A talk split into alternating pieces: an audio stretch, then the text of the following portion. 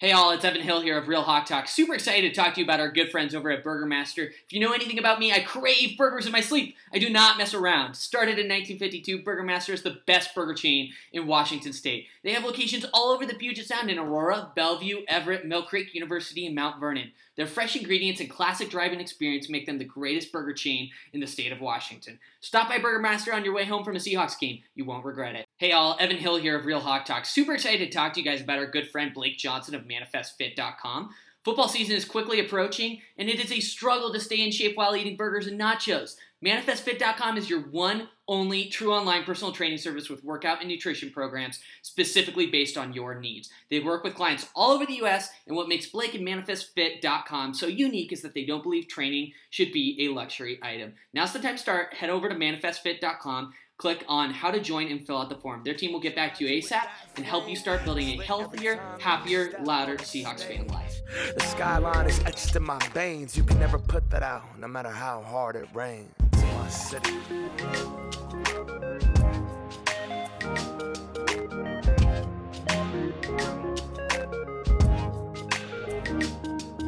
Hello, everybody, and welcome to the 296th episode. Yes, the 296th episode of Real Hawk Talk. We are closing in on 300.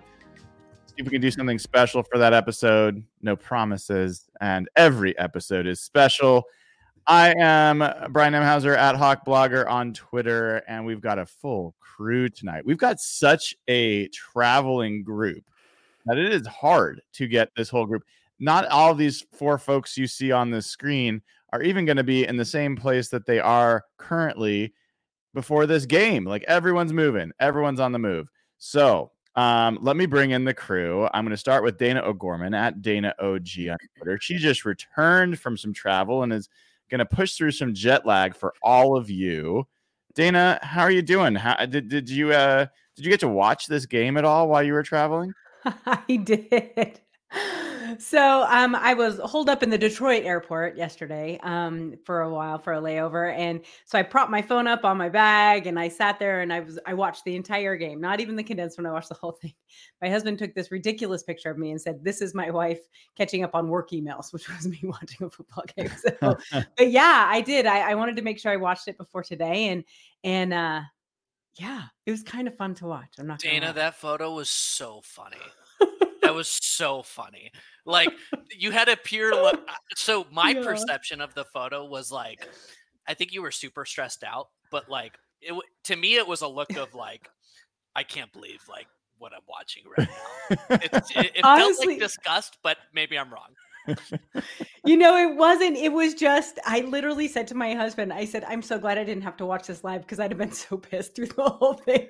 I'm so glad I knew how it turned out before I had to actually watch it. It was just like the most serious look of all time. it was funny. I take my job seriously, Evan. Very seriously. I I do wonder sometimes, it, like especially for seasons like this, whether you know, you know, there's people that read that like the way they read a book is they read the last page and then mm-hmm. they they read the whole book. You know, people like this. Mm-hmm. Like I almost wonder if there needs to be that option for Seahawks games. Uh, you know, in seasons like this, like pretty much basically not watching it live would give you that option. Um, but you miss like you you do no, there's no way you can actually have the thrills if you know yeah. what's going to happen. So that's what you sacrifice, which is a pretty big sacrifice. Um, you did hear the voice of Evan Hill at Evan Hill HB. He is chomping on Oreos and drinking beer because Evan cannot do anything normal. How are you doing tonight, Evan? I'm doing so well, guys. I had a similar story uh, to Dayna with this game. So I I'll give the audience a quick rundown of what happened. And this is embarrassing, by the way. I have to admit Love this it. is like personally embarrassing for me. Uh so I've been jet lagged uh, from just tr- doing some travel, didn't sleep well, uh, doing some travel, and um, my you know time zones has been all sort of whack sleeping during the day all that sort of stuff. So the game i made it to halftime on monday night during the eagles game. And i was yawning. I was drinking a beer. I was sinking into that couch. That first half wasn't looking super positive let's be honest. So i was starting to doze off and i was like you know what? This team's so done.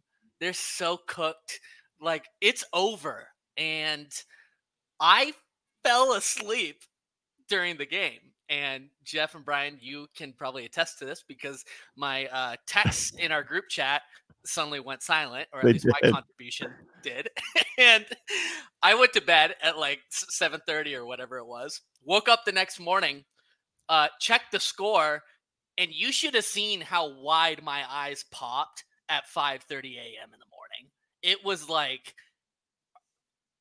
what? And then then I caught up on the text and reading your reactions were, was hilarious. But then I went back and rewatched the game or or watched the second half in the morning. But um, I kind of missed the most exciting game of the year uh, by by uh, taking a, a prolonged nap or early bedtime. So I did get to watch the game, but it was just in two parts. So Maybe your consciousness is antithetical to, you know, the Seahawks getting their vibe together. Maybe you need to be in a different plane of existence and consciousness. hey, if if I need to sleep to secure wins for this team, You'll do that for this team? half, I will gladly take naps.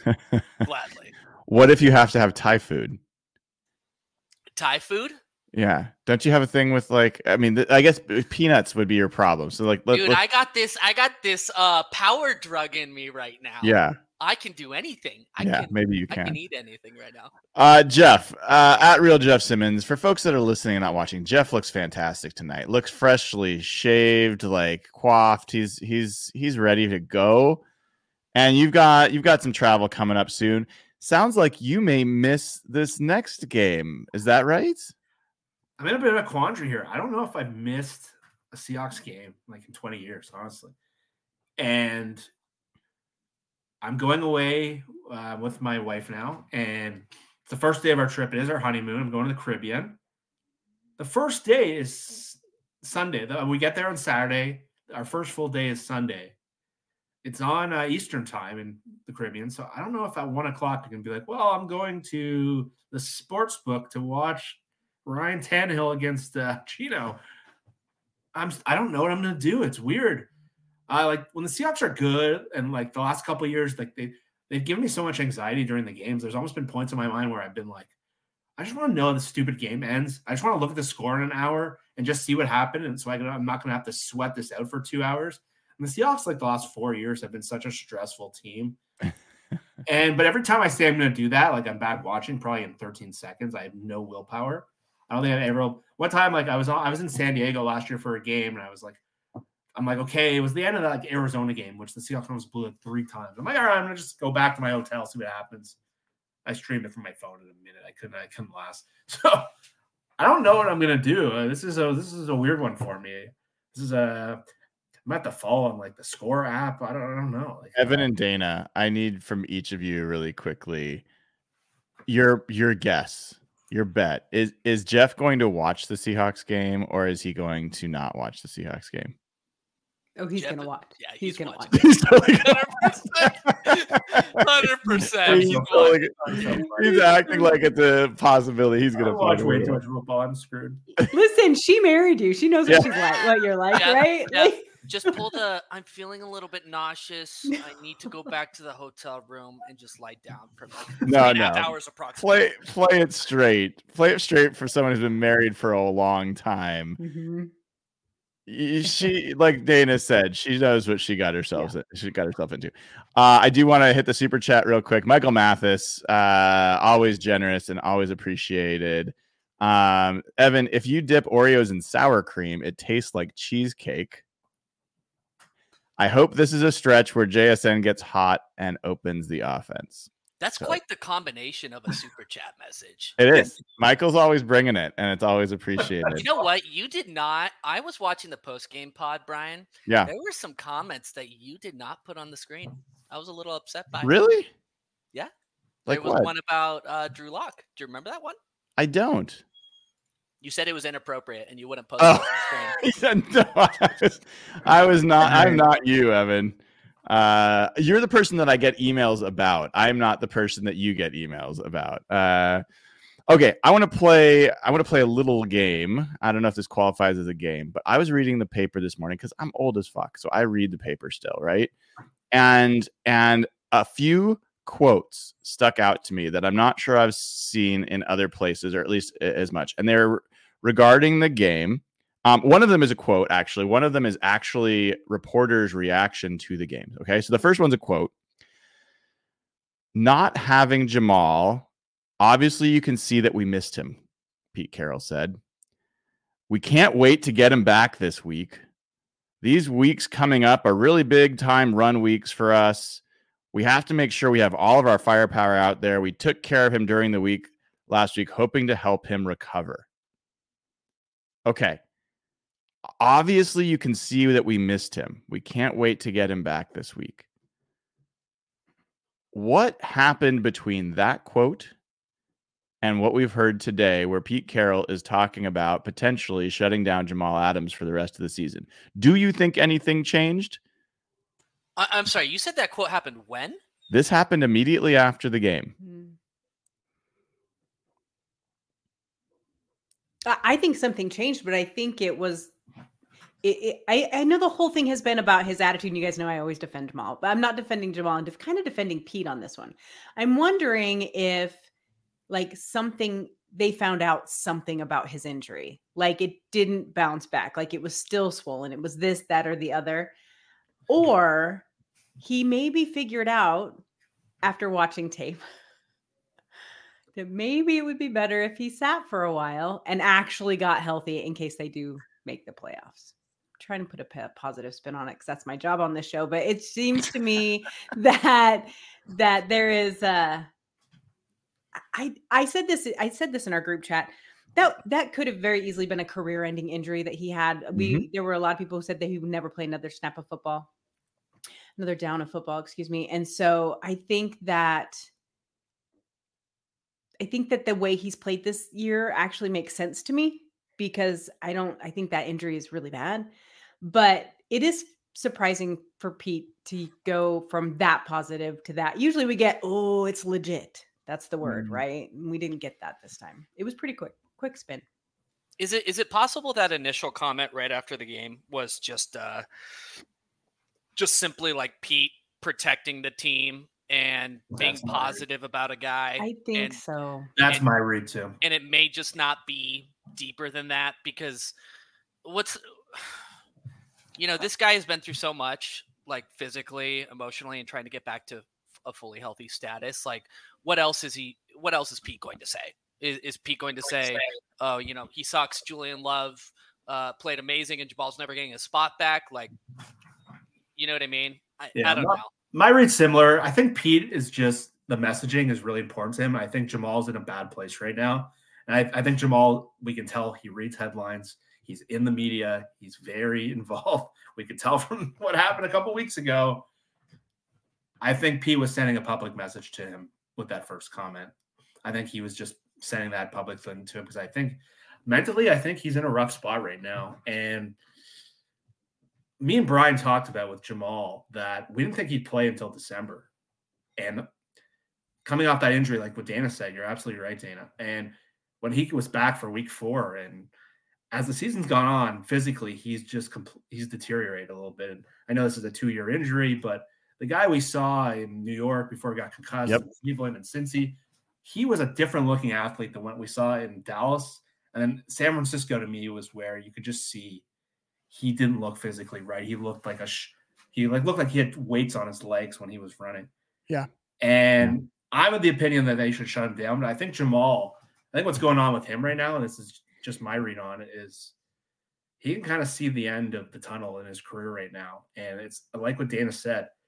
If you remember what happened with like Earl in Baltimore, some of that was mental issues. But what, what I see just with a lot of players is these things come and go really quickly. It's not like baseball or basketball where it's like natural decline. If you guys watched the Darius Leonard on Monday night, he was the fiercest linebacker in the league a year or two ago. He had back surgery. He looked worse than Frank Clark's looked this year. There's clips of him. I don't know if you caught it, but he, I think Jamal is sort of at that stage where he can see the light and he's not handling it well. And I think Pete's trying to send the public messaging to him, but I think they bring him back in and physically they see the same thing I saw in the San Francisco game. He was just not an, an athlete out there. And I think they bring him in hoping he's trying to be positive, but I personally am of the opinion they should shut him down and try to get him ready for next year. It- I think that's a great take. At least they restructured his deal to make it hard to cut him next year. At least they did that. That was smart. Um, I, I'm not. I'm not personally like convinced they should shut him down. I think that's a totally reasonable thing to be talking about and thinking about, and it sounds like that they are. I definitely am of the belief that he's.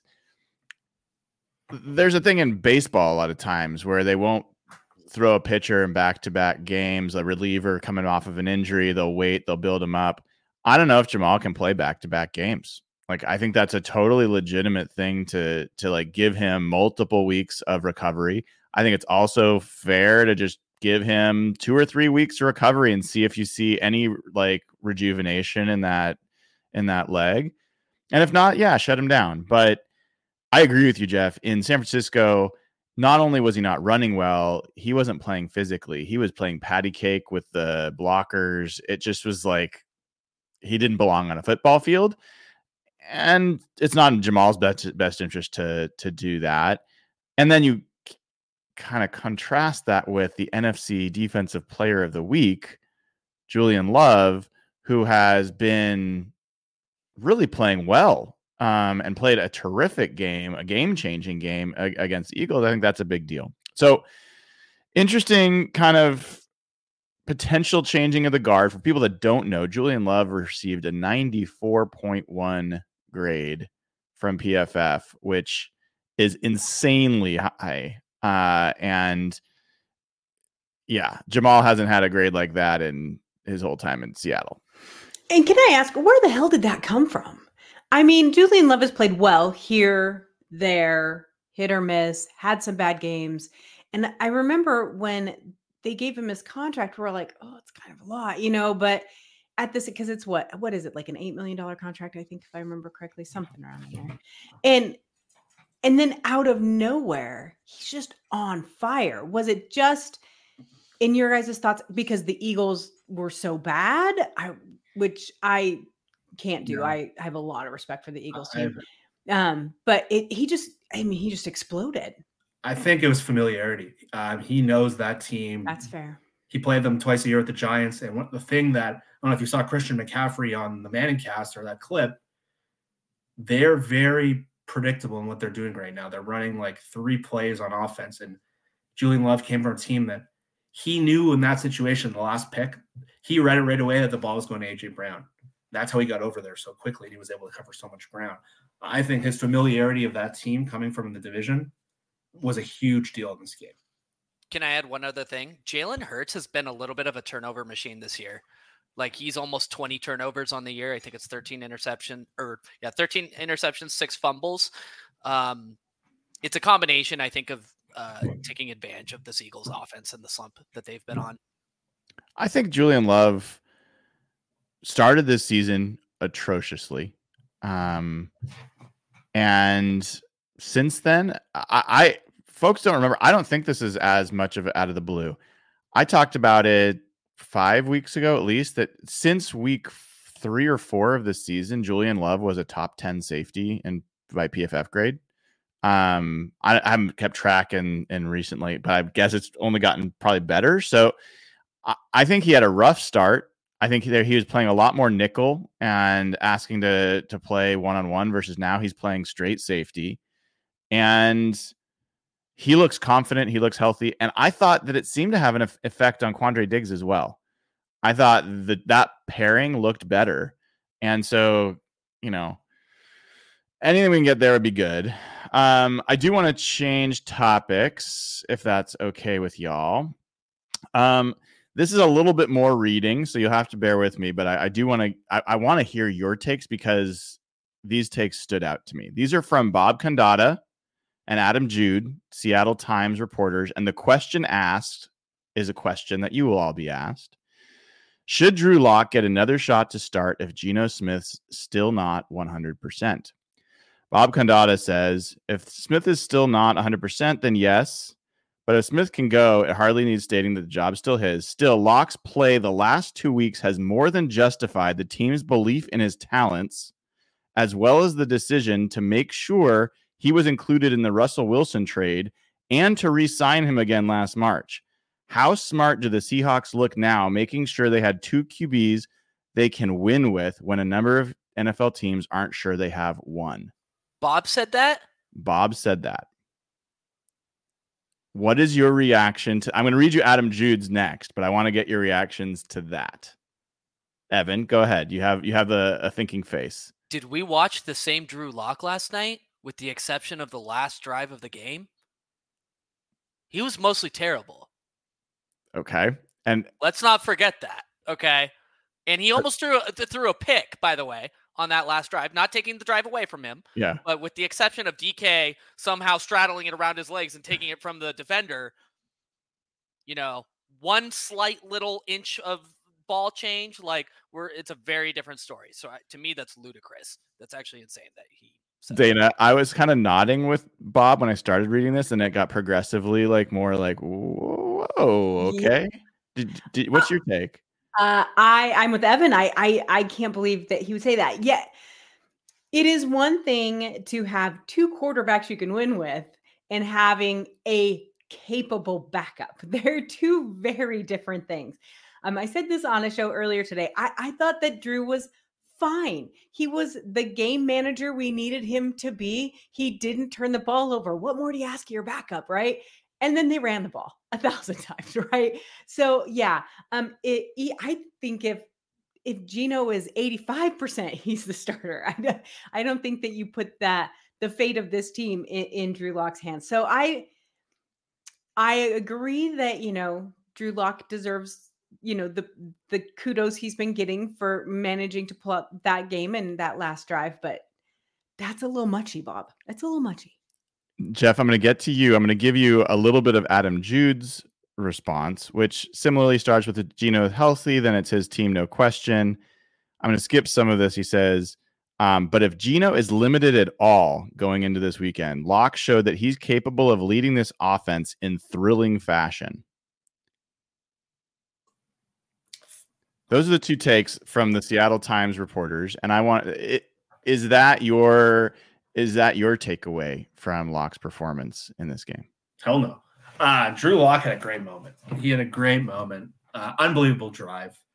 And listen, he deserves credit for that. He, he was a baller on that drive. He was confident. He showed what he can do as a deep passer really, really well. But I've from the majority of the two starts, to me, he looks exactly like he did in Denver. Exactly. You see the exact same.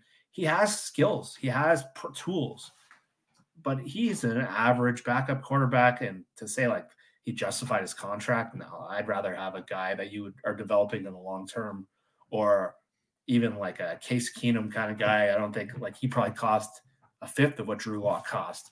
I think the Seahawks looked at him as like a developmental upside player, and to me, Geno, his like processing and his consistency is so much higher.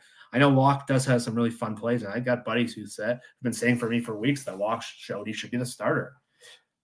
I I got I know Paul Moyer went on me for my take, but um yeah, I, I saw it, Brian, and I saw sending those dumb tweets there. Yeah, Jeff. I was dumb a dumb tweets. take, but I thought Lock was mostly awful until that last drive, and I think everyone let the moment sort of get to them. And yes, like you can make the case he saved their season, but I saw consistent patterns, consistent trends.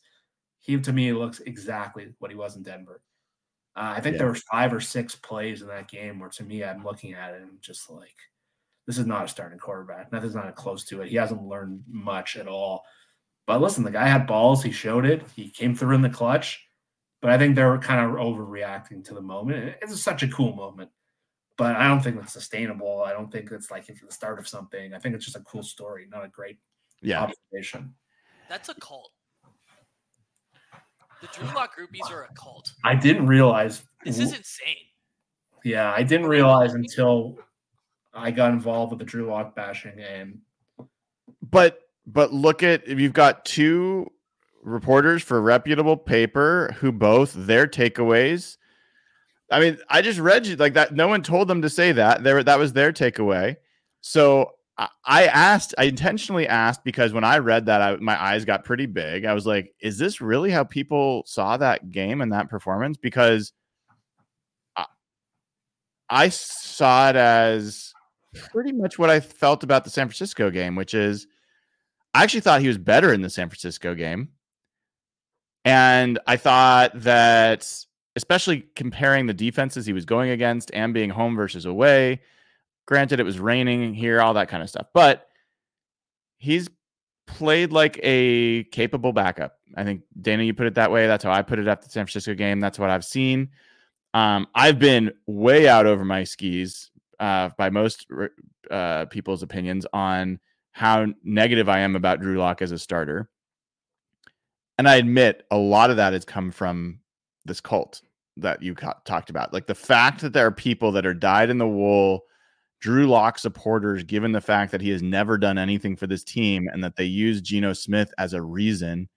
Like if Geno did, became really good after years of not being good, Drew Lock will be. That's it's like galaxy brain stuff to me. Like I just don't get it. So that stuff drives me nuts. I will admit it is a fair roster planning question about whether Geno Smith at his contract price for next year is a better thing for the Seahawks than Drew Lock at his contract price. So it's one thing to say that Geno Smith is clearly the starter and clearly better. I think we're all aligned on that. It gets harder when you talk about a $20 million plus difference, $30 million plus difference of price tag to have one or the other. And I think that's where I've heard from some people that I think is a legitimate, it's a legitimate debate, at least to have. Um, so we will not get into that now. I think there's more important things to discuss, but that's that's where I think that you know it's it's fair to bring up. I've intentionally not called attention to. I mean, there were some throws on that last drive that I was there watching, and there were people laughing out loud at how bad the throws were, and just joking about how like I can't believe we're trying to watch. Like, why are we even here? Why are we tr- hoping that Drew Lock is going to come through with this? And then he did. Fucking great. Awesome. And it was legit. Like the throw to DK was legit. The throw to to JSN, the adjustment apparently legit. Like all that was cool. Good. I am even to the point of I don't like these both reporters said if Geno is healthier 100% than he plays, if Geno can play, Geno better be playing. Like, I don't need him to be 100%. like, Drew has not shown me enough to feel like he's he's better than a 75% Geno. So that's where I am with it. Um, let's can I ask to, one question? Of course you can. Always. What percentage of the Drew Lock cult lives outside of Snohomish County? Uh, they all live in Kansas City. So he's fr- his parents live three suburbs over from me, right? They own Do businesses they really? here. Yes, he went to Mizzou. Like you can't walk around this town without people saying, "Dan, you Seahawks fan? Why is Drew Lock not starting for your team?" I seriously, it's a little nutty. I think I think Evan, there's this huge concentrate like uh, Venn diagram of people that are not Geno fans and really are anti Geno, Yeah. People that are huge Pete Carroll fans that believe that any quarterback that Pete gets his hooks into is going to, you know, in this scheme that people have come to the belief with what happened with Geno and what happened to Russ last year in Denver that Pete is a quarterback coach and a system coach. And so they just so there's those constellation that turns into this Drew Lock's the guy. Um God bless him. I hope they never get power because God, I don't I don't enjoy watching that guy quarterback the team. Okay, so let me ask this question then. Drew Lock signed for so they they're paying him four million dollars this year. Yeah. Would you re-sign him at that number next year? Knowing I would not. Right I he has no starter upside in my mind, and so I want a rookie quarter. Like I would rather have Dorian Thompson Robinson on this roster getting these snaps, even if he turns into nothing at least you don't know what his ceiling is yet. Drew Lock is not a championship quarterback. Even if he somehow scrapes in to be a starter somewhere, he is not a championship quarterback. So that's clear to me. Jeff, Dayna, $4 million. Would you resign him at that number next year? Uh, I I wouldn't. Would Seattle? It, it wouldn't surprise me. I- but to be honest with you, I think I, I I would hope that they can now see the end of the the Geno tunnel, knowing that they have to have some youth on there, and hopefully they'll go sign somebody. But we know how they are with that around here. So Um, yeah, to me, the Brian point he made before is really interesting. I think it's a if it's a matter of economics and it's Drew at four million versus Geno at thirty.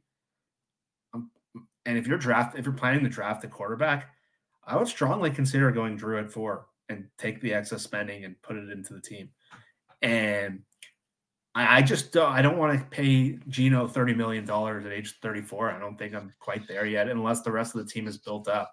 So I ideally no, like I've not I've not been thrilled with what I've and I guess we'll talk about this in the offseason.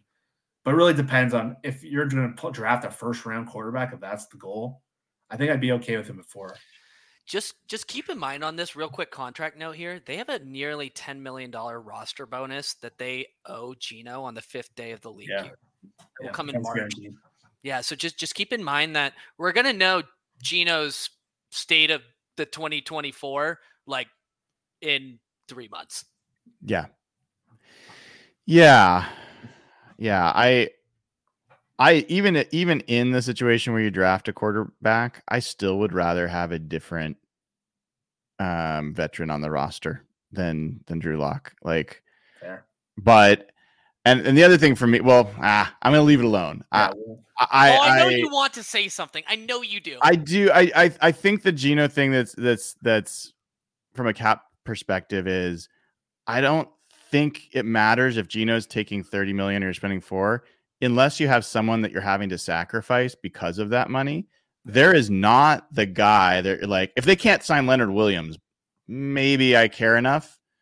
But like who else is the like there's not a free agent that I think you need to bring in that that you're going to spend that on. There's not a guy you're going to try to extend that stands out to me as a blue chip player. And so for me, he's as good a place to park that money as anywhere else because you don't get to do anything with it otherwise. So that's that's been where my head's been.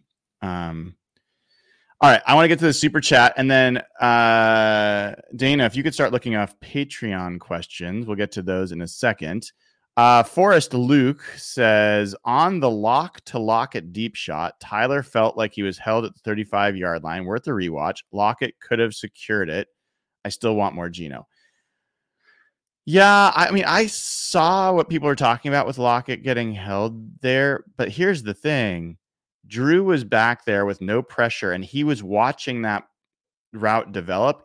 He didn't throw that ball until Lockett was behind the defender. Like I saw the whole thing in like as it happened, and he had every chance to just like touch that thing up to exactly the distance he wanted, and he just made a shitty throw. So I don't think that's uh like I saw that online too. I don't think it was about Tyler getting held. No, I saw like he like got his hand out and like just missed his hand. He was five yards over. Like that's that's a bad. That's a whiff. Yeah. Yeah. I see Josh Potter here saying uh, he's disagreeing with me. Invest in the O line and D line. Gen- Geno's not a difference maker at 30 million. If you show me the path to where we can invest in the O line and D line with money and that there's a path to doing that that makes sense, cool. I've looked at the free agent class. I'm not super excited about where you're going to drop that money um, on those different places. We can talk about it when we get to the offseason. I believe you got to draft at those spots. That's not going to cost you that much money. So I don't know. Uh, we'll see. It is an off-season conversation. We don't have to get into it now. Uh, while Dan is getting those up, I will just say if you haven't given the show a like, give the show a like. Uh, click subscribe. We're we're growing and having a fun community. Uh, join and participate. We had a lot of fun after the game this weekend or this week. And then go to patreon.com slash hawkblogger. You can get immediate access to the Slack channel and you can ask us questions like the ones that Dayna's about to ask us. Take it away, Dayna. All right. So we're going to start with Brad Exton. I have no idea. I love you guys' names kill me. Okay. So Jeff, I'm going to give this one to you. Next season, would you rather have Bobby Wagner at 1 year, 4 million fully guaranteed, Jordyn Brooks at 2 years, 22 million, 13.5 guaranteed, Contract projections are from PFF. Oh God, that's a rough one. Uh, my answer is none, but I have to pick one. Gotta pick one. I'll probably take Brooks, even though I wouldn't do that contract at all. Um, listen, Bobby is a legend. He's amazing at run defense still. He is a physically limited player right now, and the good teams are just picking on it. And I like Bobby having him around the building has been so valuable. He's helped him get out of slumps. Even at four million dollars, he's a year going to be a year older. It's just it's physically hard to watch him in coverage right now and running side to side. And Brooks is sort of in the Shaq Griffin tier of guys who are are good, but they're not difference makers. I, I wouldn't want to see him play, but in a position where they don't have anything internally, I'd be more willing to swallow that. I don't think they can. When you play Sean McVay and Kyle Shanahan twice a year, unless Bobby's a backup at four million dollars, I, I, don't see a scenario where I think it makes sense to. He, he's just we talked about with Jamal before. You see the athletic limitations, and Bobby and coverage is just they can't move forward with that. I, I don't know if this showed up on this on the TV oh. copy when you guys were watching, but when Jalen Hurts would take off, Jalen Hurts is not that fast. At least he's not running that fast in these situations. Watching Bobby and Brooks try to pursue was so painful. Darrell Taylor as well. Like for a team that you, you we talked about being fast at times, like speed, it's not there. There's guys either injured or old or just not athletic enough. And it shows up. This is not a dynamic defense. There, Devon Witherspoon, part of the reason he stands out so much is when he moves, he moves and, and it just shows. But like Julian Love this week, he moved. But a lot of these other guys, oh man, it's a slow footed group. Yeah, and there's a scouting terminology. If your linebackers are slow, then your defense is slow. And that's what it looked like watching them mm-hmm. in that game, watching Jalen Hurts run. And we need to keep in mind too, it's up to Bobby. Bobby said he will decide at the end of each season whether or not he's going to play the next year. He wants one year contracts back to back, so he might not even want to play again next year. We'll have to see. Yeah. Yeah. All right. So next question. next question. Anaxum? I have no idea what these names. I love them. Okay. As there is a history of coaches rolling with the hot hand, do you think that Drew Lock should start over Geno? Personally, I don't. I think we kind of already answered that question for you. So I hope you're okay with that. Um, let's see. This is another one from um, Brunkston. Uh, and this one, uh, Evan, I'm going to give this one to you because it's an interesting question. Although I would love all your thoughts on it. Where are you at with Tyler Lockett right now? He doesn't seem to be all that much of a factor anymore. Are you comfortable moving on from him this off season, as beloved as he is to all of us? Yeah, that's a that's a great question. Mm-hmm. So um let me answer that with a statement. Tyler Lockett's 2024 cap number is 27 million dollars. Can they get out of that at all? Yeah, they can cut him fairly easily. This is the second to last year of his deal, so they could do a pre June 1 or post June 1 cut. And regardless, it's going to save them some money. Uh, they did do a restructure, I think it was a year or two ago, so they gave him a little bit more cash. Mm-hmm. Um, but uh, he slowed down. I think he's still productive, but would I want him at a $27 million number? No no, I would not. So that's my take. Anyone think differently? No, I think it's pretty clear. I think yeah. drafting JSN opened the door for this. It's a it's a contract thing with him, yeah. right? Like mm-hmm. like I would totally keep him at a lower number. Like would he come back for I don't know, uh eight, nine, ten million a year? Like I would I would probably do that. Yeah. Mm-hmm. But not it. not yeah. 27. So it, and we we've discussed, I, you know, amongst ourselves that it wouldn't be surprising if Tyler was just wanted to be done after this. He just got married. Mm-hmm. He wants to have kids. He's got his business. His wife on that little sound of the Seahawks, wherever she's like, I hate watching him play because every time he gets hit, she hates it. So I mean, there's there's signs there. We'll see. We'll see what happens there with him. But. He's he's got to be like the cutest little real estate agent of all time. Imagine like walking into a home and Tyler Lockett just like is showing it to Hi. you. Let me show you this two So I bedroom. bet you know he bakes cookies. You know he, He- bakes cookies. He's he's like writing poems probably for A each single. Yeah, he's, Yeah. I love him. Love it too. All right, this next one, Brian. Um, oh, if you want to pull this one up, this we can get to this one later. It says, Can you please take a quick look at the Lions schedule and tell me that we wouldn't have the same record as them right now? So if you guys anyone wants to take a minute. I can do that. Oh, that'd be great. Um, so the Lions schedule. Uh, they played the Chiefs at Kansas City and won. We wouldn't have won that most likely. Um, we beat them. They played the Falcons at home. Sure, we maybe we would have won. Packers away. I don't know that we would have won that. Um, Lions at home or Panthers at home. Probably we did win that, so sure. Uh, at the Bucks, maybe Bucks have played a pretty good. I think the Bucks and the Seahawks are pretty similar teams this year, to be totally honest. Uh, Ravens destroyed us, destroyed them. They beat the Raiders, Chargers, Yeah. Bears. I don't know. I mean, I think I get the point. I don't think the Seahawks have had, other than their massive, crazy stretch, I don't think they've had that tough of a schedule either. They lost two games to the Rams, and the Rams are like not that great of a team.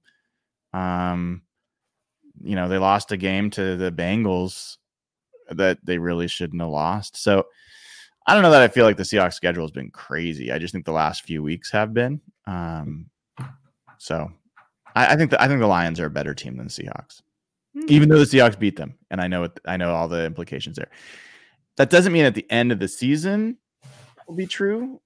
Um, uh, specifically because the offensive line for the Seahawks, the tackles are finally starting to play. Like it is absolutely batshit crazy that the that Geno Smith, Charles Cross, and Abe Lucas have played like 120 snaps together all season.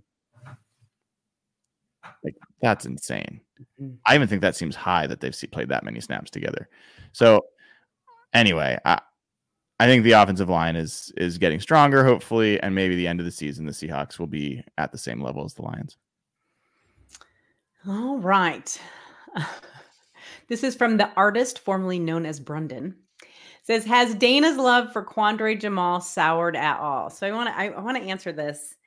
Um, yes and no. Th- It's interesting to me. So the beginning of the season when, when Jamal wasn't there, I complained a lot that Quandre was distracted because he had to basically babysit the new kids, right? Like he didn't have anyone out there to trust. And I thought for sure, as soon as Jamal showed back up, that they would have that same kind of trust each other, knew they were doing their job, that sort of thing, and they would come on. And that didn't happen. And I really, truly think that Jamal has not been himself because of that injury all season. And, but the interesting thing is, I think that this is just my opinion. I think Quandre bought into that. He's like, oh, I don't have to pay attention because Jamal's got it. Jamal's got it. I don't have to worry about it. So then we would see Quandre missing these things. I think what we saw in this game last week is number one, he looked great with Julian Love. And whoever said that before, it was totally true. Um, I also think that he was paying a little bit more attention. Is that horrible? That's not a good thing in any way, shape, or form. I just think that for some reason, I feel like he just had kind of a better feel of of the of the field. And I'm not sure if that's because he didn't he actually did pay attention more because he wasn't just trusting that Jamal had his job done or whatever. But so um yeah, I I I feel very bad for Jamal because I do think injuries have just destroyed the last couple of years for him. Um but Quandre needs to step up. We need we need a lot more out of Quandre in order to justify that that contract. So I'm soured a little bit. He did play well against the Eagles. He did. Oh, he played great. Quandre looked great in that He game. did, he yeah. did better. Yeah, it was good. All right. Same person. Jeff, I'll send this. Let's see. Maybe take a couple more, Dayna. Yeah, we've kind of answered a couple of these already. So let me scan through. Sorry, Nathan would be so disappointed in me. Okay, Jeff, 10 and 6. Is that getting us in? And out of the NFC side, who is the best shot at spoiling the 49ers run? So, well, 10 and 6. 10 to Okay. 7. It's got to be 10 and 7. Yeah. Oh, it's okay. It's new. Um, 10 and 7. Uh, get us in. And who can beat the Niners? Uh, I think 10 7 is like 99% chance of getting it. I think there's like one like wacky scenario. I think if you go 10 6, you're in the playoffs almost almost 100%. Um, the Packers dropping those two games to the Giants and then got crushed by our old buddy Dave Canales, who's all of a sudden getting a lot of these. Pete's finally got a coach, and the Seahawks didn't even benefit from it. Um, who's beating the Niners? I don't. I don't see anyone. Um, we saw we've seen uh, the best the best of the rest. Seahawks beat Philly. The Seahawks should have beaten Dallas. They're right there, if not for a couple fourth down mistakes or the refs. And the Seahawks beat the Lions. And this Seahawks team has been mid all year. They've had like no good moments.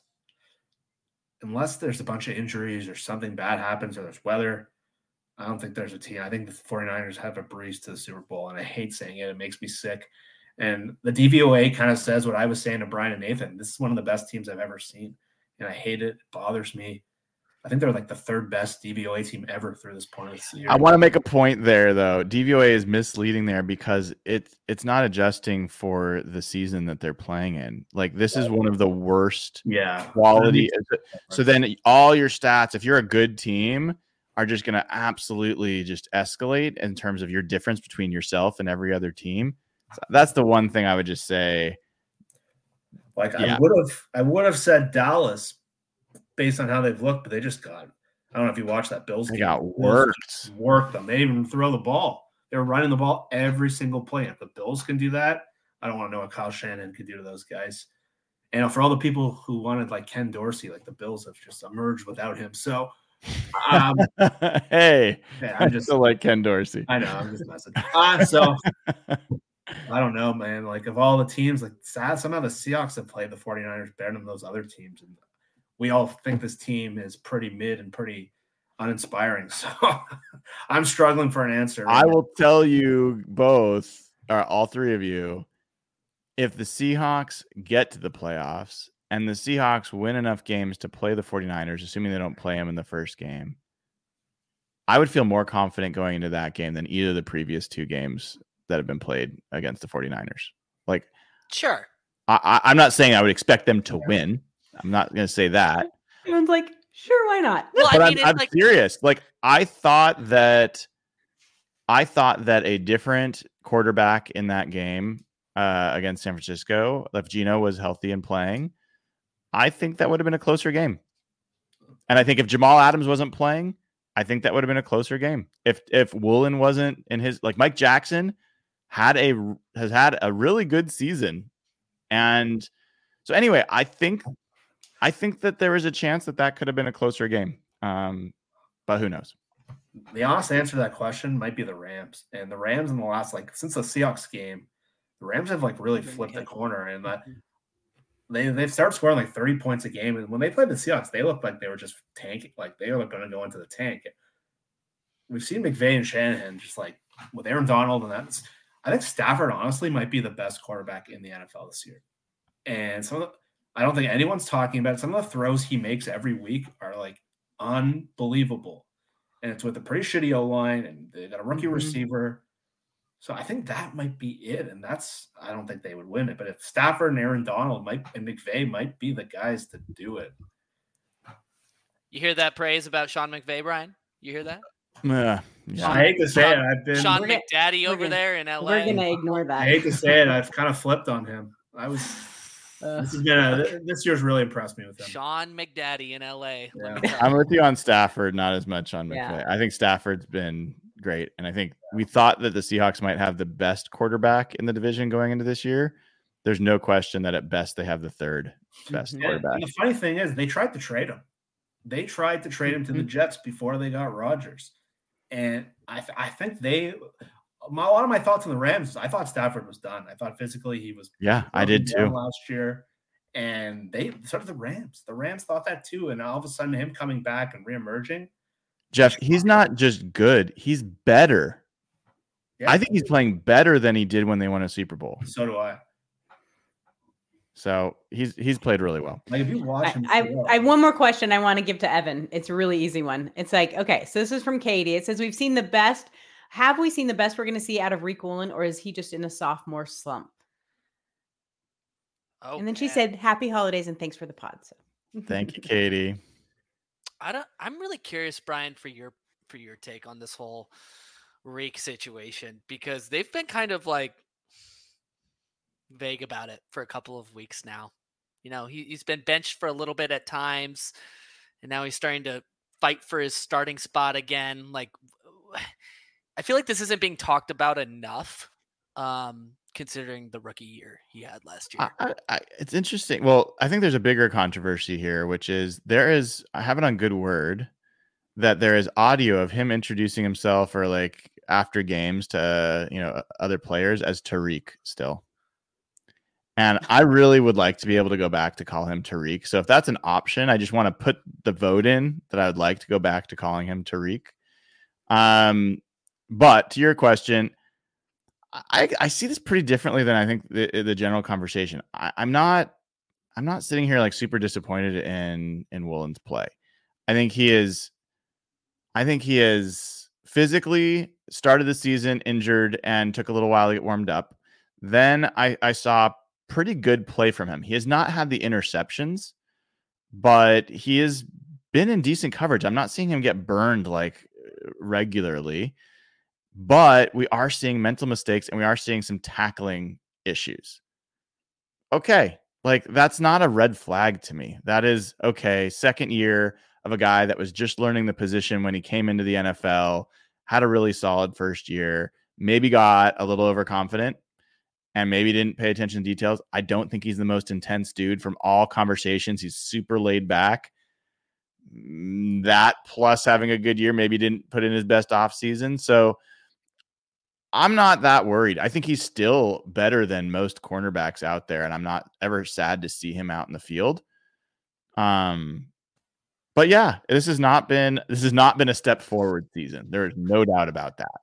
And I think a lot of people had expectations and hopes that he would take a Yeah. step forward. Uh, his tackling, I think, particularly, has been a real cause for concern this year. Tackling across the board, actually, defensively, has been an issue. it's been awful. Um, just Yeah.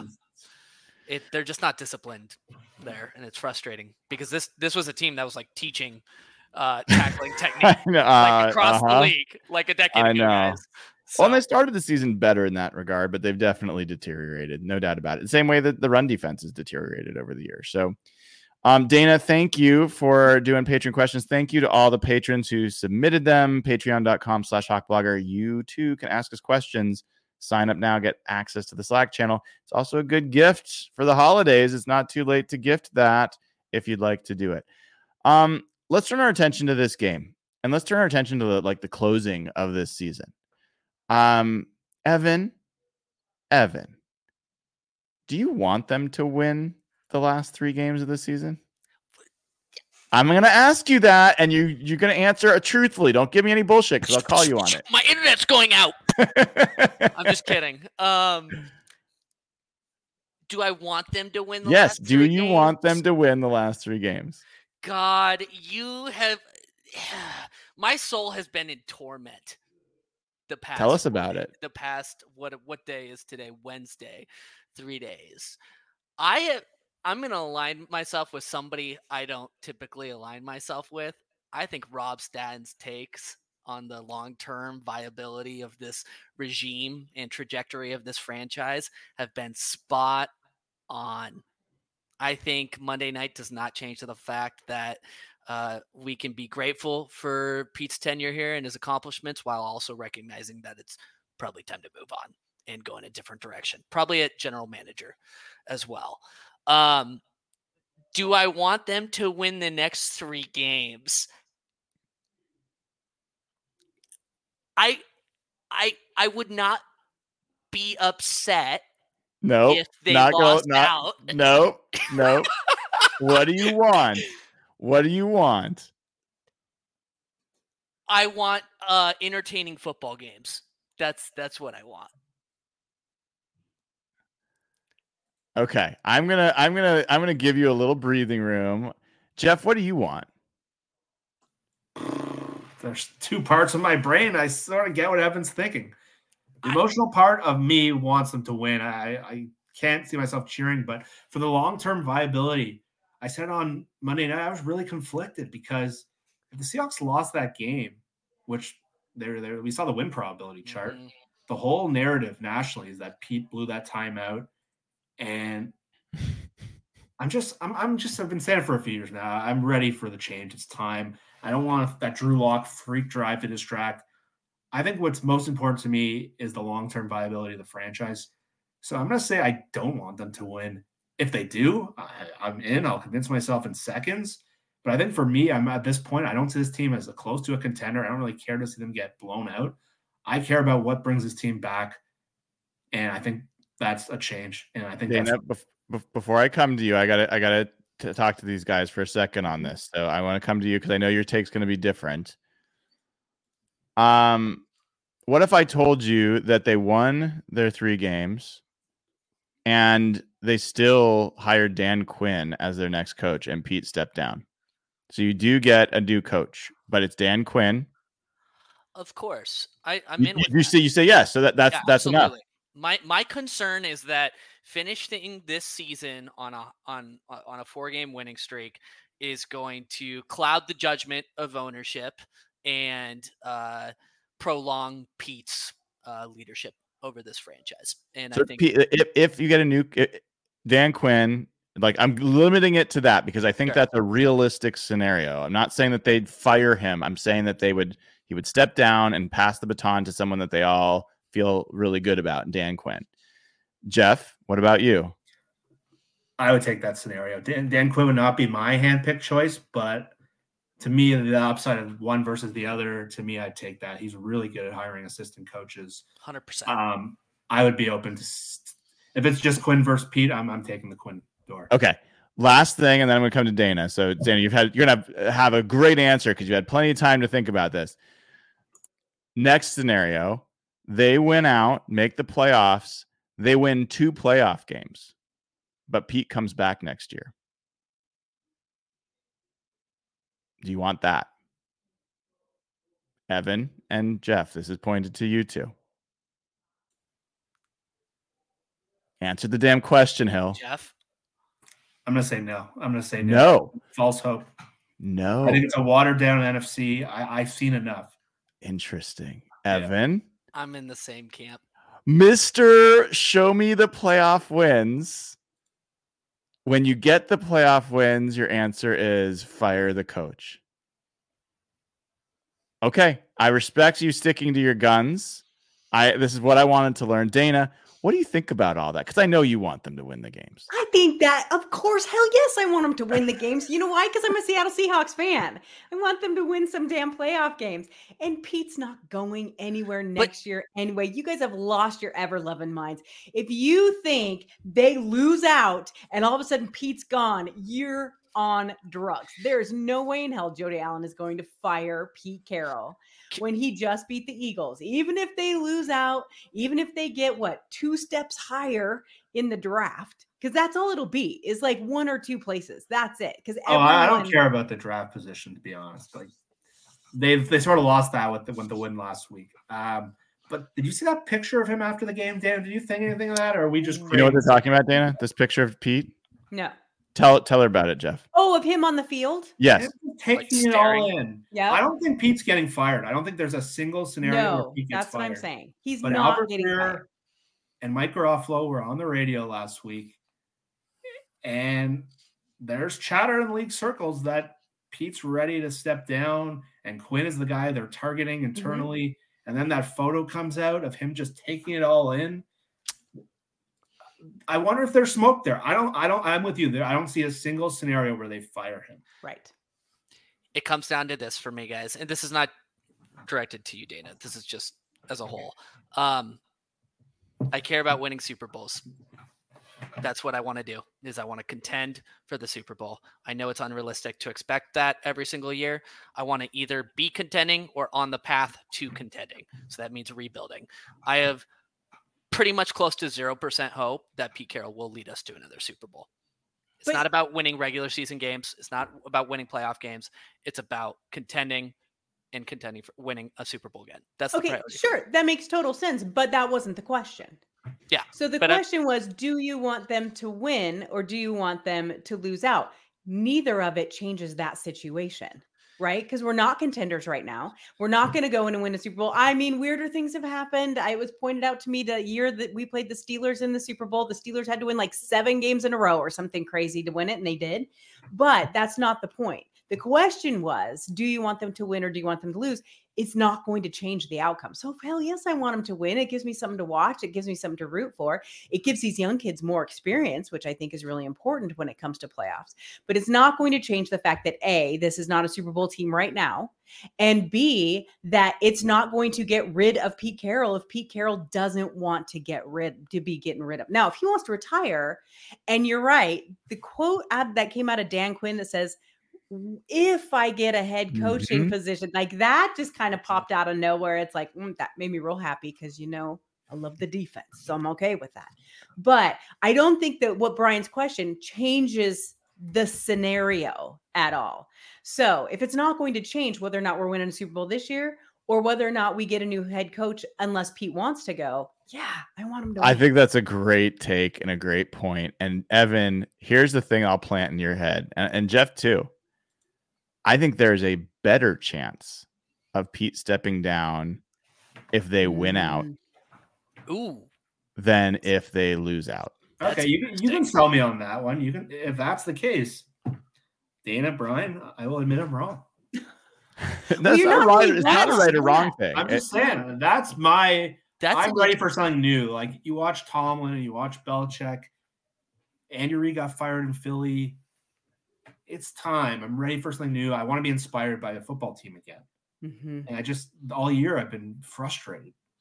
And there's talent here. You talk to scouting people on the team. There's talent on this team. I know, Danny, you made a great point. It was a great point. So I want to see something new. that's buy- really buy that, interesting, Brian. right? That- I, I had not I had not thought about that Yeah. As like potentially he leaves on a happier note. May not be a fairy tale ending, but if they if they had lost to the Eagles five straight, and then the the rest of the season they end up like with an eight game losing streak or losing like seven of eight, then I do think there was a potential for a coaching change that was not up to him. Hmm. I do feel like that's now. I agree with Dayna. I think that's probably uh, like very unlikely. I don't think they're going to lose three straight. I, I don't. I I would be. Maybe they do. I don't think they will. I think. I think the odds are they're probably going to win all three of those games. I'll tell you, there's one game that really concerns me. Which know exactly which it is. Arizona. Yeah, it is. Watching Bobby Wagner try to run against Kyler Murray and Jamal, if he's back, that could be a problem for this defense. And they're they're a scrappy team, but that one matchup is Sorry, I had to show that up on the screen. I did that. I was like, I don't think I clicked on that. I did it. I did it. picturing Bobby by week 18 trying to run with Kyler. I'm uh, that brings me a lot of nerves. Yeah. so I'll add it. I'll add an additional element here. Um, I the Seahawks have lost the two games that I've gone to this year. Okay, Rams and Oh, Niners God, I know consecutive where weeks. going. And. I am literally. Th- I'm deciding in the next hour and a half if I'm going to go to the Cardinals game in Arizona with a couple of people. Should I buy tickets for this? Hell yeah, No. yeah, Hell yes. Hell Yeah. yes. yes, absolutely. I- Like, I, I, I have no, I have zero superstition about this Seahawks team. Zero. so like, I don't believe you have any p- power over what's going to happen, and I actually, I feel differently than you two about that game. I, I don't. I'm not. The Seahawks have already beaten the Cardinals. Yes, they had a different quarterback. I don't have. I don't actually have a ton of respect for Kyler Murray as a quarterback, and so the Seahawks have been able to beat him in the past, and we'll see. We'll see. I I I, I I'm not as worried. I thought, and that's where we're going to turn our attention. If you guys can stick around for another five ten minutes, Yeah, I got lots of time. Yeah. uh, about the Titans. I thought the Titans would be the toughest of the three games. It's away, Christmas Eve. Uh, you know, 10 a.m. They've done pretty well, but you do have to travel back to the east, east uh, again. And I'm sitting here looking at it was going to be Will Levis, but now it's like Ryan Tannehill. Tannehill threw for 350 yards against the Seahawks last time they played. Derrick Henry, who while he's not the guy he used to be, is still top 10 in the NFL in run, rushing yards. He had 180 yards against the Seahawks last time they played. They couldn't bring him down. If they can't tackle Christian McCaffrey, how are they going to do it against Derrick Henry? Then I started thinking about Jeffrey Simmons, great defensive tackle, great name. Um, and you start looking at this group, and I'm like, that's not a good team, but that's a challenging. But then, Jeff, I actually started looking at, oh my God, they lost their left tackle recently. They're throwing out some free agent, like undrafted free agent there that's doing terribly. Their line play, like the, the Titans used to be known for their offensive line, and it's just awful right now. Skoronski, the guy that we were very high on, has not played very well this season. Um, defensively, Jeffrey Simmons has been out the last couple weeks, and it's looking like he probably will not play in this game. They also just lost their other defensive tackle. I think it's Peko, or I can't remember his, his, his name, but he just went on IR. So they're playing two no name defensive tackles. They traded Kevin Byard, although the guy playing for him is playing a little bit better than he was. Their cornerbacks are bad. I'm like, am I crazy to think that this is going to be a tough game? Like, if Geno Smith can play, is this a win? Is it is it that straightforward, or is it more complicated than that? I think it's that straightforward. Um, historically, this is the kind of team that would give the Seahawks that we've been the last few years kind of a softer finesse team a ton of trouble, like we saw that cup two year, three years ago. This is a really different Titans team. That team back then had AJ Brown, and they had like a huge reception from Julio Jones in that game, and Derrick Henry had zero yards last week. Zero.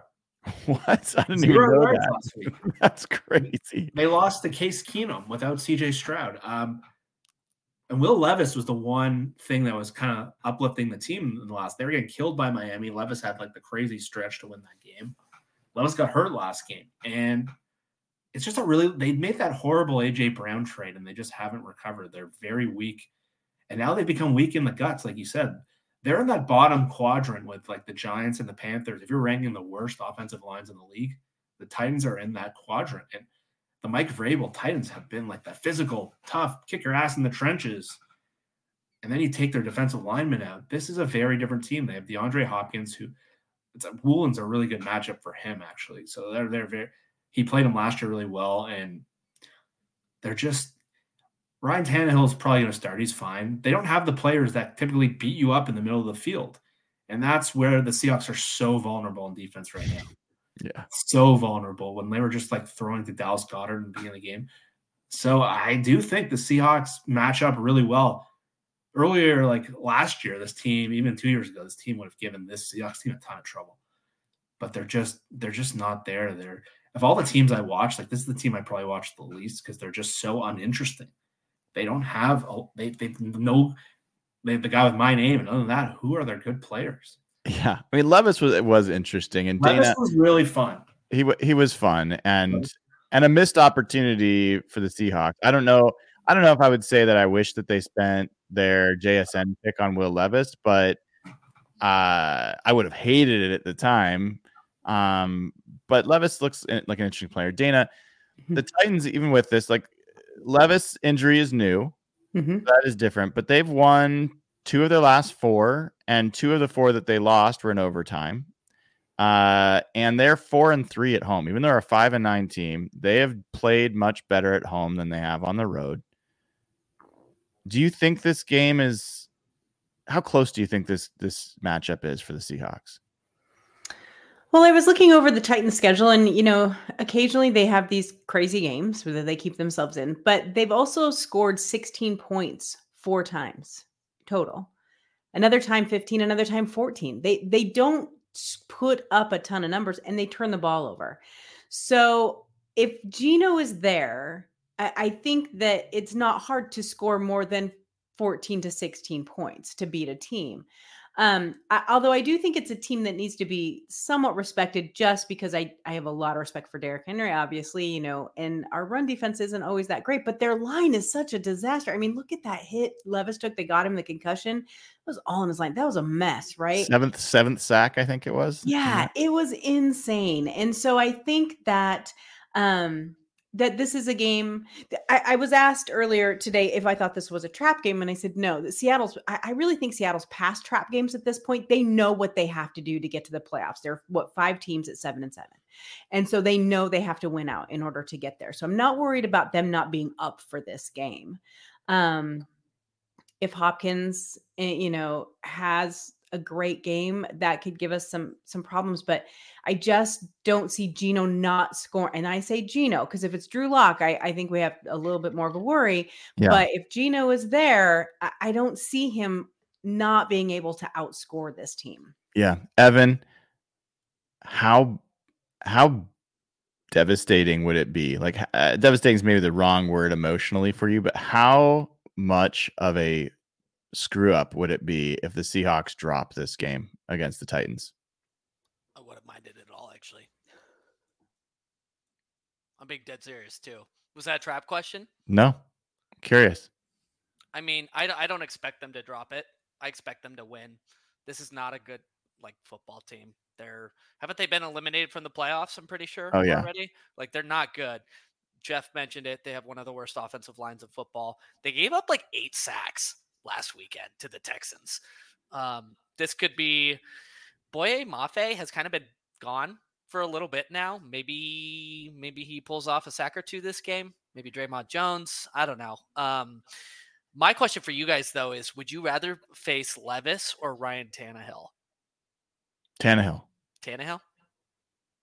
Anybody Yeah. disagree? I'm kind of surprised to hear that. At the same time they both turn the ball over. I mean they i mean here's the thing with levis. He came out right and and was a nice little spark for that team. He he looked good. And of course the commentators are like they found their franchise quarterback. Well we don't know that because it's always whenever you get a backup or a new kid right it, it takes a few games to adjust to them. So I, I think that they have plenty of film on him now. But Tannehill's been sitting a while right and maybe that motivates him, or maybe he's like, screw it, I'm not with this team next year anyway. What the hell do I care? I'm so annoyed though. Can I just say, like, I'm so annoyed that this game is on Christmas Eve because I've I've never been to Nashville, and I really want to visit that city, and it wasn't going to go. happen on Christmas. So We gotta go. let's do it. Yeah, I, I I want I really wanted to go too, and I actually was talking to my buddy who w- was like all in on going, and I told him last week I was like, on one hand, I'm really bummed that we're not going to be in Nashville because it'd be great to to experience that. On the other hand, I'm so glad that I haven't turned my life upside down to go watch this team play on the road uh, on Christmas Eve. Like, I, I don't feel that invested in this team. They have not earned like I will always be a Seahawks fan. I'm like Dayna. I will always cheer for them to win, even when I'm like annoyed with them. But I don't feel that invested in this team. Um, there's a little bit of like little bit of something that that the that Cowboys game gave me. It's not even the Eagles game, but the Cowboys game I was like, okay, that I could get into. If you show me that kind of potential and that kind of expertise at the offensive side of this, the ball, and then you got Leonard, Will- give me a little Leonard Williams, give me a little Devon Witherspoon, cool. That I could get into. Drew Lock having trouble completing a pass and barely getting to 20 points against a t- terrible Eagles defense. I'm happy they won. I am absolutely happy they won, but I'm like, I did not enjoy that game that much. I mean, can I just gut check with you guys, like all emotionally, psychologically? Are you guys like anxious, anxious, like during these games or or pre pre game? Like, do you have that sort of anxiety? Because I used to have that, like, oh, you know, I eh, a 10 a.m. game, I'm up at like 5 a.m. and I'm, you know, pacing around the house like sweating. You know what I mean? I have not had that with the Seahawks team.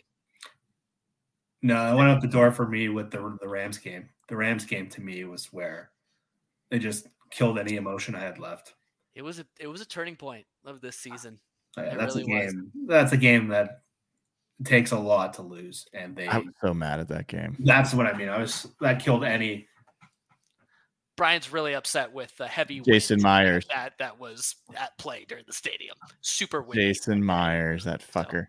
Dayna, I'm curious. You were kind of nodding along. Are you feel Mhm. similarly?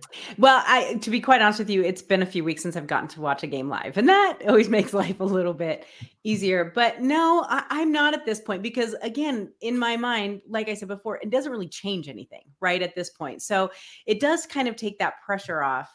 Um, I want to see them do well. I want the I want I call them the kids, but the rookies and the young the young players to to play well and get that experience. But the anxiety of oh my god, we have to win this game because then this is next. That that's kind of gone this season for sure. Yeah. Yeah. That's a shame. Hopefully, uh, like, I can see, I can see the outline of that coming back. If they, Mhm. if they win these last three games and they do it playing well, Yeah. like especially on offense, I think we'll all feel very different going into the playoffs. I think if they win uh, two playoff games, not just one, but they win two playoff games and they're in like the NFC championship or whatever. Like, I'm serious. I don't think that's as as crazy as that sounds. I don't think that's like a, a wildly and that's because of the NFC this year. yeah. Yeah. Yeah, um, they they have an offensive ceiling that's really high. Oh, I'll be. I'll, I will completely lose it. I, I'll be completely unhinged. I'll be talking about the Ravens, you know, wild card uh, year as like a as a comparison to us. It that would that It would would be. be fun. It would be fun. I'd like to have more fun. Yeah, I- I like a lot fun. of it for me right now is just how much I don't like watching our defense. You pull Devon Witherspoon off this team right now, Mhm. and there's just such few difference makers on the team. But then how do you explain this week? Like they, they did play pretty like Mhm. holding the Eagles to 17 is not the worst performance. No, it wasn't. But I think a lot of that was Eagles inflicted. Like they- Jalen Hurts was just running free, and like they were making odd decisions, like throwing deep when they needed ten yards to get into field goal range. And when they were just draw. like, yeah, when they were just attacking the middle of the field and running, it just it still feels so hopeless when you pull and you just pull Witherspoon out, and there's just not a lot of difference makers. Leonard Williams has been really, really good. But you look across the defense, it's Jarran Reed, it's Dre'Mont Jones. They have no Darrell Taylor, Bobby, so Um, Julian Love was a difference maker, but I don't think you would call him one historically. And then Witherspoon is a difference maker, and Jamal, when he's healthy, can be. But You know what they need to do in the final three weeks that is not game related? They need to sign Leonard Williams to a fucking extension before free agency. hell yeah, And I'm not even kidding. Mhm. Like they need to give him an offer. Maybe they sweeten it, it a bit, but you do not let him enter free agency. You do not let the Niners start calling him. You do not let the Rams Mhm. start calling him. He has been he's been a he's been a difference maker for for this defense and you know he he generated pressure and was disruptive on Monday night and he's been one of this defense's you know top leaders like they've they traded a, a freaking second round pick for him they gotta mm-hmm. they gotta secure him as part of their future and I that's one thing I'd like to see like in the next three weeks is get him in the fold. I think that's another reason to cheer for them to win. He Yeah, came yeah. here to win. He's not going to stick around if they lose these games. So keep That's that right. in mind. yeah. All right, folks, let's get to predictions and I'll we'll wrap up with that. Uh Evan, I'm coming to you first. So Let's do it. what is this final score of this game going to be? I think uh, Geno goes off, uh, and the reason being, uh, this offensive line is starting to look like they might be healthy, and they played what was it, hundred percent of snaps together uh, last week for the third time this year, or something like that. So they've got both tackles back, which is big. Um, I think I think uh, they score 31 points, and the Titans score 10. I think it's a blowout, 31-10. Seattle. Dayna. 27 16. They like 16. They like that number. I'm just going to roll with it. 27 16. And I do think that it'll be Geno that plays. It sounds like that's what's going to happen.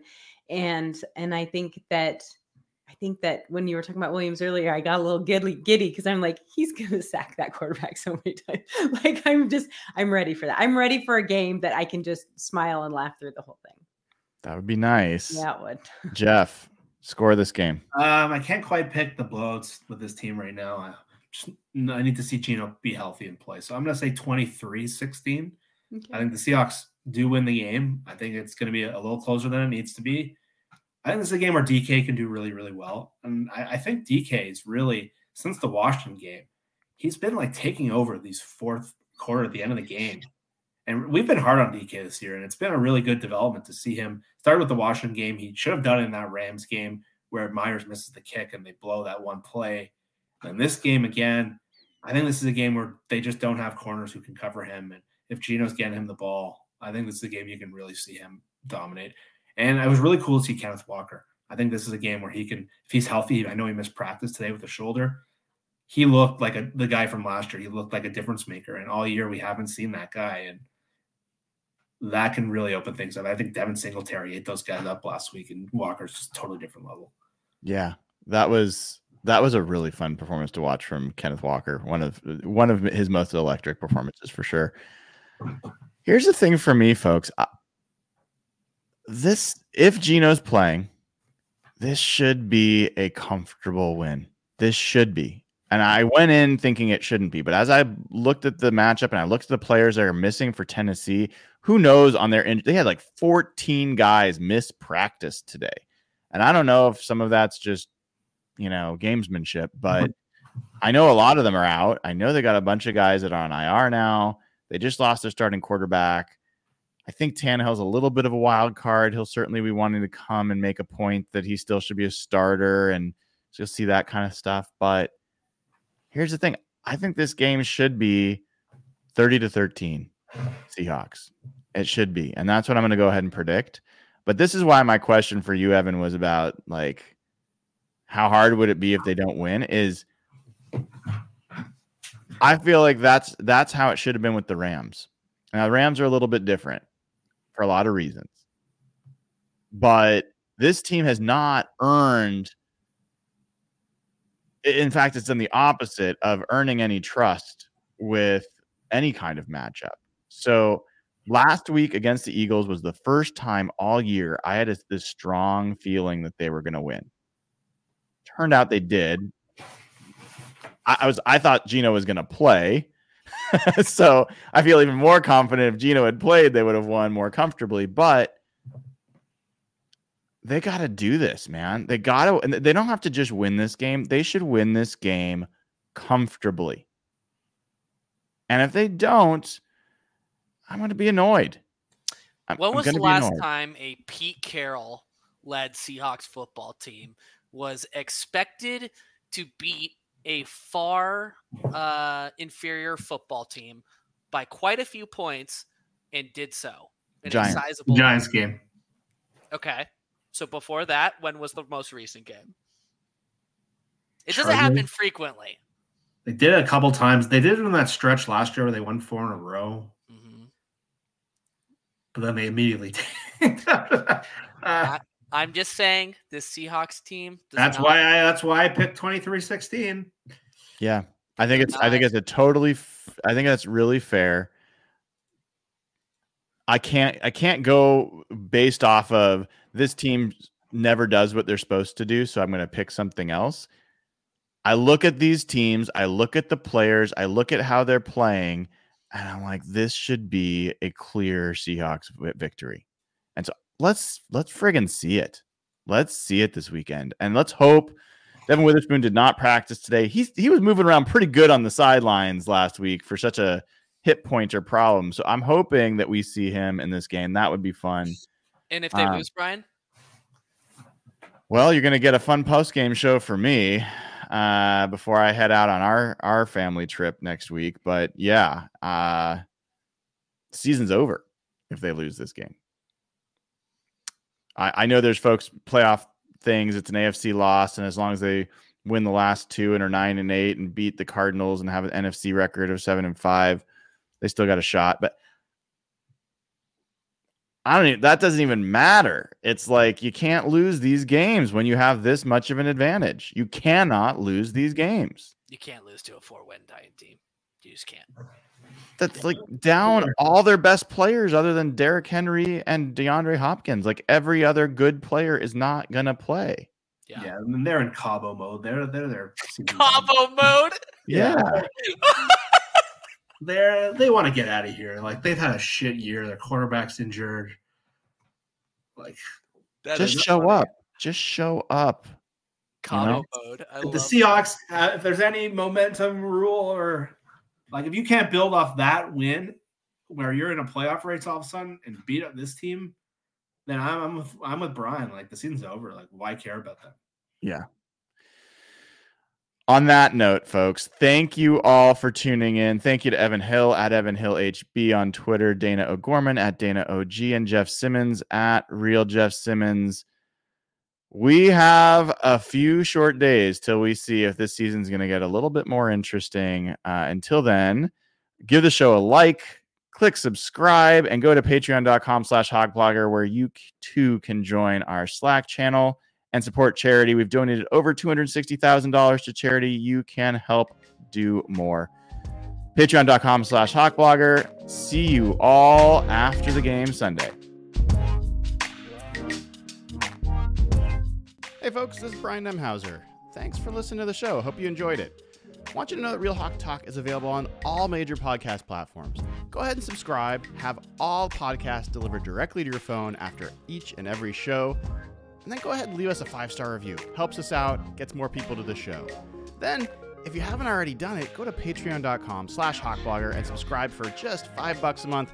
Get you immediate access to our Slack channel, join hundreds of folks in that community to talk Seahawks about wins, losses, and all things in between. Not to mention, become eligible to win giveaways for Seahawks tickets and get to ask questions of the Real Hawk Talk crew every week on the show. Finally, if you haven't gone to hawkblogger.com recently, head on over. Tail the Tape morning after articles are there every week. Hoping to see you there. Thanks for tuning in. Thanks for supporting the show.